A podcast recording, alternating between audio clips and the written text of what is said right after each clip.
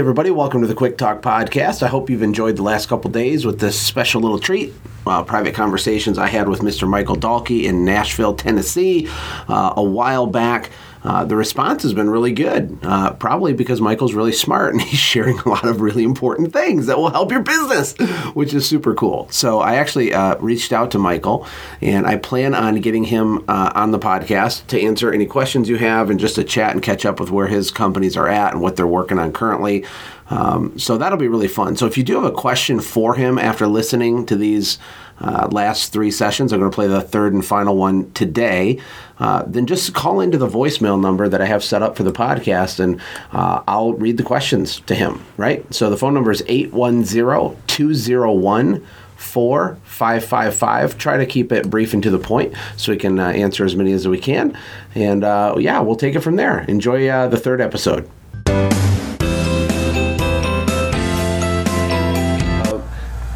So, video three is how to manage by culture, not rules and policies.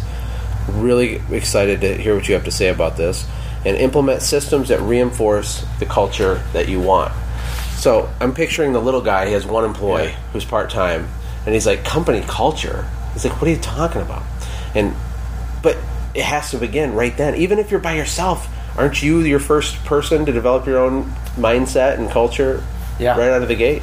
I, I think so. Um, our culture was a lot of fun when it was when I was we were the little guys, and um, to the point about the rules and policies and procedures. The funny part about this, and this is probably against like seventy five laws. Um, but with 140 employees, we still don't have a company handbook. We don't have a policy and procedure manual.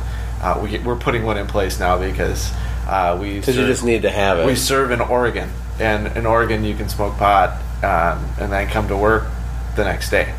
So we have new things that we have to deal with that are legal, um, that are frustrating.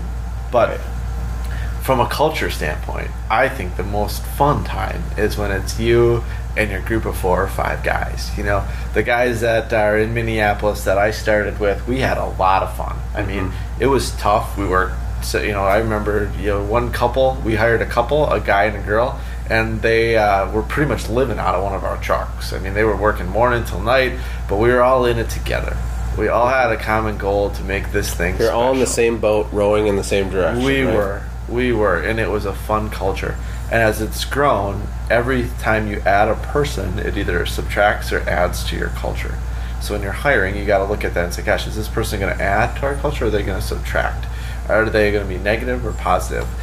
And we didn't do the exercise. A lot of people say, "Come up with your company mission and your vision and your values Right. right, from the start." Blue skies window cleaning will serve our customers, Yeah. but isn't that just a it's you know whatever Silly thing. window dressing, whatever you want to call it. Everyone says integrity, right? Um, but yeah, Enron said that they were integrity, and their whole business collapsed, right? Yeah. So they didn't live it.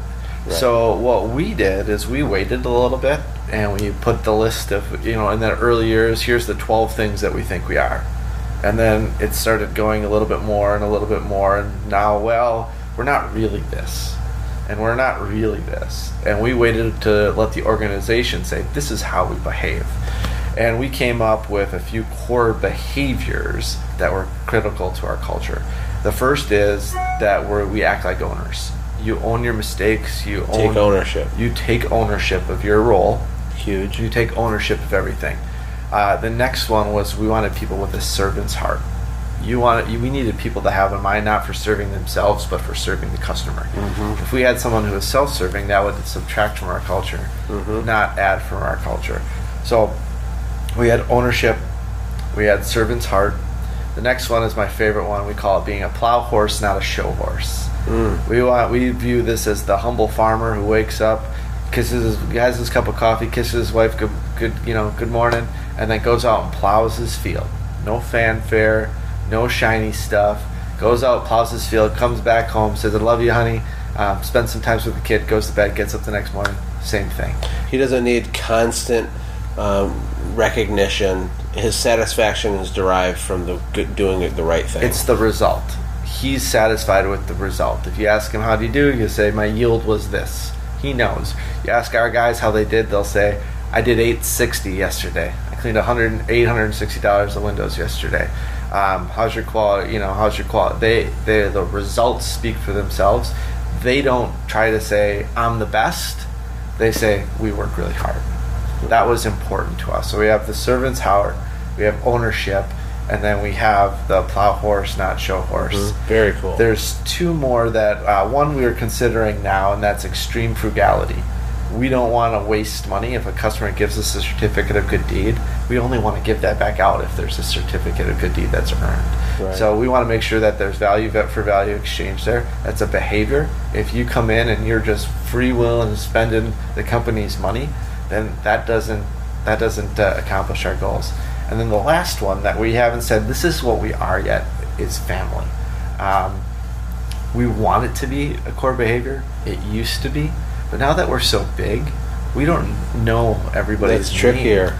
So uh, when you're in would- different states. yeah, we would be lying if we said that we're completely a family right now, and we want it to be. So we're trying to work on how do we behave in a way that we act like family. Well, you're like a step family.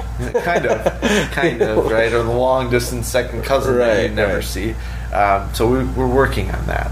Um, so what we do from a managing by culture standpoint is we've looked to hire people with those core behaviors, not values. This is how they behave, and then on a monthly basis, How do you know if someone's going to be? I mean, you don't know. We don't know. You interview them, you get the vibes. There's warm fuzzies. You go with it, and then you're just paying attention to it, right? Yeah. What do you do if someone's really negative one day, or they just they didn't technically do something wrong, but they're like, "Oh, that customer's crazy. She's an idiot." Or they just they say a comment. There's a little cancerous little bleh, you know, and, and maybe let it go, but then they do it again. What do you do in those scenarios? So there's three things. One is we want to have our managers lead by example. We say whatever you do that the, your team is going to do further. So if you say she was a difficult client, the next time your employee has that difficult client, they're going to say they were horrible. She's was- crazy. it, they're going to take it. They're always going to take it a step further. So, for as a manager and a leader, you have to lead by example, and that starts with me. If I'm, uh, you know, I'm just as guilty. If this person's a tough customer, if I say that, it gives them It gives them permission to say that plus a little more, and then gives the people below them permission to. Absolutely. Yeah, yeah, So that makes fir- sense. First step we'd say is leading by example. Behave that way yourself. The second thing we do is when we see those things, we want to call them out right away. We don't want that to become a trend. So we say, hey, you know what? Um, even if it's showing up late, um, you know, you're showing up late. This happens. Traffic happens. Can't make it a trend. If it's a trend, we're going to have an issue. So that cus- that person who's being a little negative, hey, is this you know, this is not a core behavior of ours. We want to have a servant's heart. We want to be this. Um, if it's a trend, we're going to have a problem. So we get that there, and then on our reviews, our managers are reviewed monthly. Our our technicians are probably reviewed quarterly, and we only have three questions on our reviews. It's not a formal process. Our our our questions are: How are you helping us achieve our mission, vision, and values? What can you do better? How are you behaving in a way that's consistent with our core behaviors? And what can you do better? And three, based on my answers to one and two, this is what your future looks like with our company, including your compensation, promotions, etc. Oh, I love that. That's massive. Very simple. It's simple, but it's huge for the employee because they they can start to get caught up in this story. Like, man, what if I did stay here for three or four years? Like, this is viable. Like, these people are serious. They're growing. I, I could move into a leadership role. I could make it this amount of money. That is massive because you can extract so much effort out of them if you just show them this is what the future could look like. I mean, that's a sidebar, but that that's really awesome. Yeah, our That- team responds very well to knowing exactly where they stand and the exact steps they need to take to con- to further their growth. Mm-hmm. I think everybody does. I mean, we all want that, right? I mean, we just need to remember how would we want to be treated as an employee, you know? Um, too many businesses look at their team as human capital. They're like, well, if you don't do it my way, I'll find another, you know, you can hit the road, Jack. And they have that kind of swagger attitude. I'll just go on Craigslist and get another guy tomorrow. But isn't it so much better to implement systems that reinforce the culture you want, like what we're talking about, to nurture a relationship, coach people through things, be direct, confront them, hold them accountable, but you know, get have some grace once in a while, and invest in a lot. I mean, that's everything, right? Yeah. Yeah. So for us, um, if somebody doesn't, if we get to a point where we say, "Hey, there's a problem," so there's here's the the kind of the further aspect of that. Someone's consistently showing up late. Right. Um, there's consistent issues with that negativity, and we said, hey, don't let it become a trend, and it becomes a trend. Um, at that point, we have a new thing, right? Uh, that new thing is whether or not they fit in our organization. If they behave the way we want our organization to behave, they do, and if they don't, they don't. That doesn't make them a bad person. It doesn't mean there's anything wrong with them. They might want to be a show horse and that's totally fine. I mean, there's a lot of great show horses out Right. there, right? I, I read a lot of their books and a lot It's of that stuff. not might not be a good fit. It's just you. not what we're doing in our organization. And some people will want to compete because they're show horses. We want to compete because we're a plow horse. All fine. So the process that we go through is what we call the wise, the foolish, and the evil. So uh, Henry Cloud wrote a book. He's a Christian um, business coach slash psychologist. And he said, um, you know, your wise person is the person who's behaving that way, and you want to tell them you're doing a great job, you're awesome, resource them. Evil person, we won't talk about them. Those people, you just get out of here. Just get- cancer, just you know, a they come in and they of say, "I'm going to tear this place down," and you say, "You're out of here as fast as you can." And by the way, we're going to call the police if we need to. We're going to call a lawyer if we need to, and we're going to get you And we're gonna call your mom We're and gonna tell her how bad you were. everything. You're, you're going to have big problems when it gets to mom.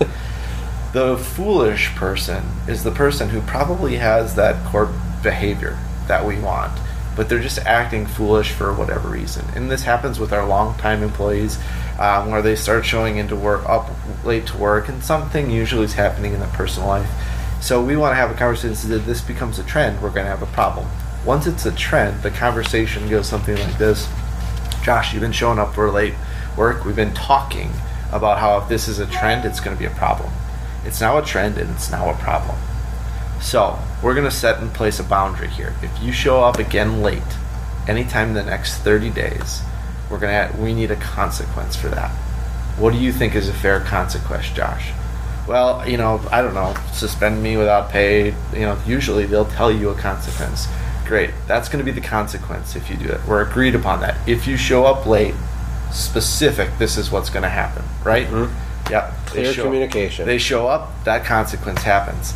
Then another conversation is had. If this happens again, now I'm setting the consequence. You're terminated. If you're not going to follow the behavior that we want, it's now a trend. We've talked about it. It became a problem. We, we came up with a boundary that you crossed. Now we have a solution to that problem. It's very so powerful. We're going to have a conversation that the trend became a problem. Now the problem is we're talking about this too much.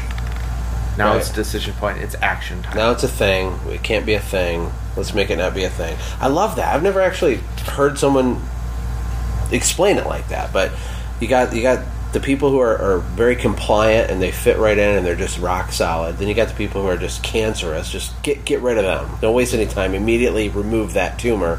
And you got the people. They're good people, but something's going on. Something's off. We've all been foolish Yeah. right? They're being foolish.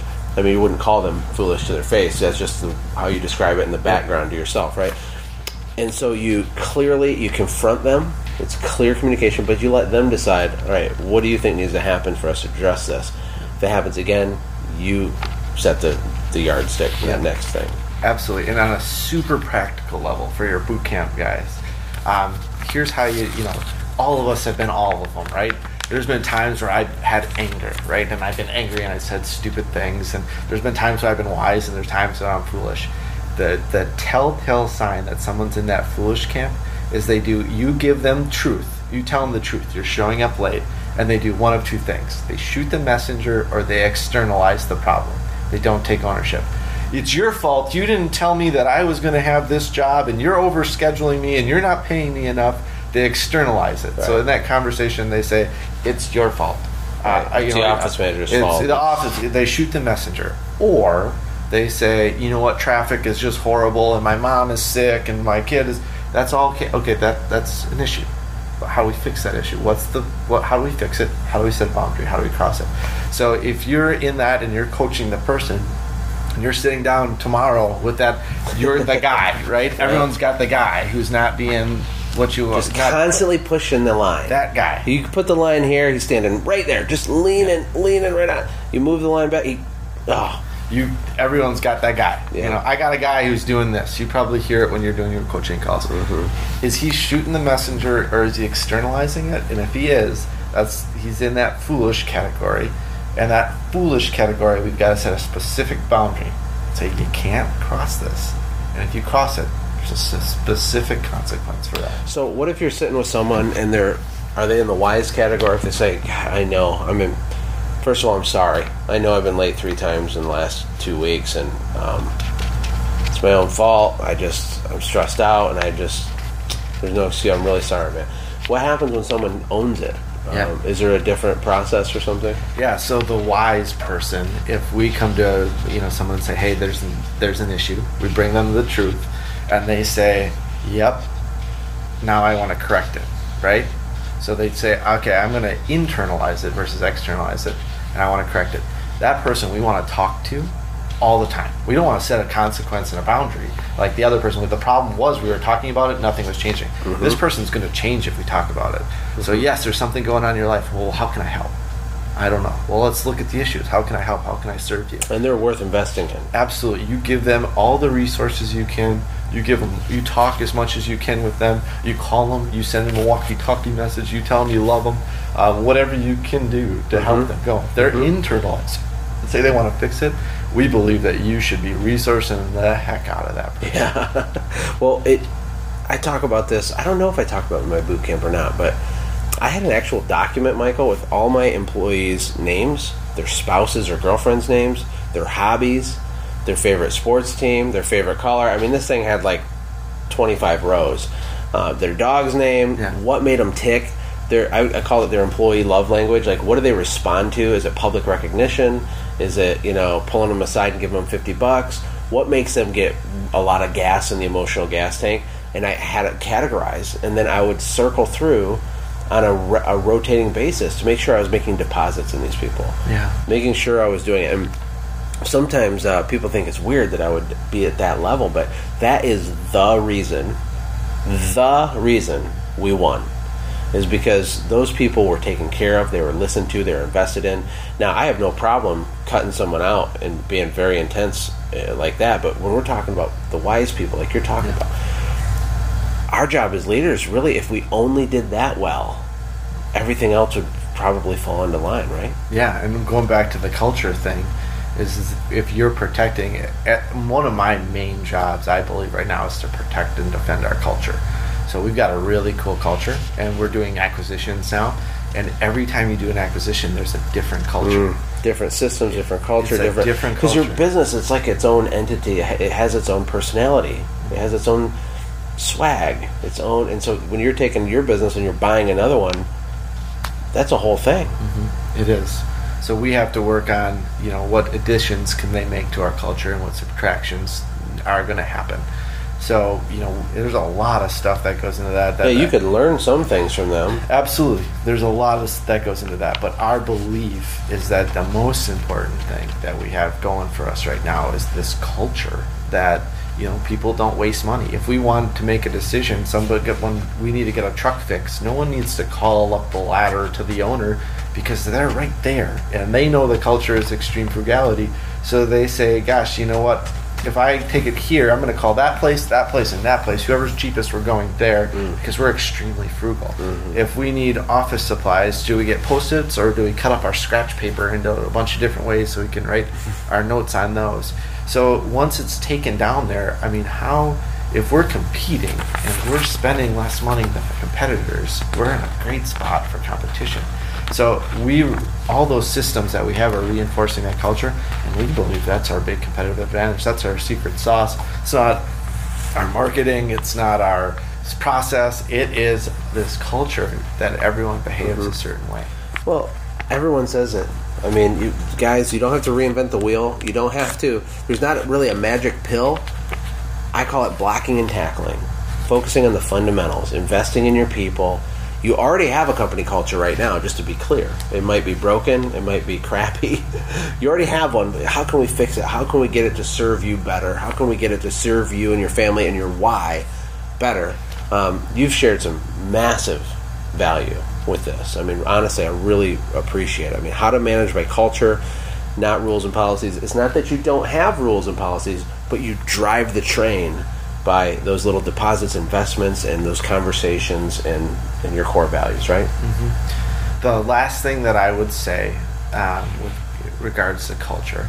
Everything you said is true, but one of the sayings that we have around our organization is unexpressed feelings never die, they only grow back stronger.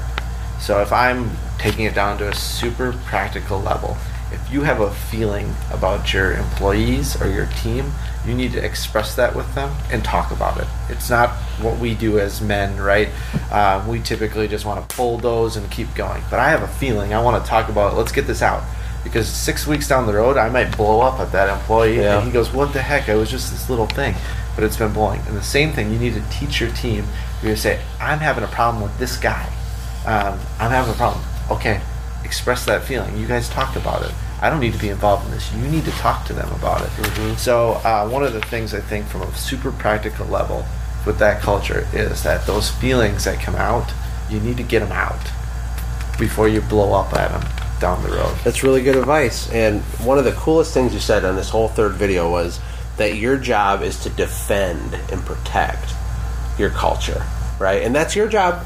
Everybody watching this, this is all of our job. That's an amazing thing. Like you're like I picture you with your little sword and your shield. Like, but but when you say to express your feelings, your job is to defend your culture. So it's to take them and say, look, let's talk about this. Let's get it out in the open. Don't let it fester because nothing good's going to happen if you do that, right? So. Uh, thank you for coming over here and doing these. I appreciate it. Honestly. coming down You have a spectacular company. You've accomplished amazing things. You got a good family. You're a good guy. Um, I'm happy to know you, Michael. Yeah, it's a pleasure to be your friend. You too. Hey, thanks for hanging out, friends. And from all of us here at the Quick Talk Podcast team, we hope you loved today's show. We hope that you were inspired to become a doer and not just a listener. Apply what you've heard today in your own business and watch things change for the better. Lastly, remember that all the money in the world can't save your soul. Seek first the kingdom of God, my friends. We'll see you next time. For more information about the Quick Talk podcast or Joshua's other businesses, visit our website, quicktalkpodcast.com. Have a blessed day.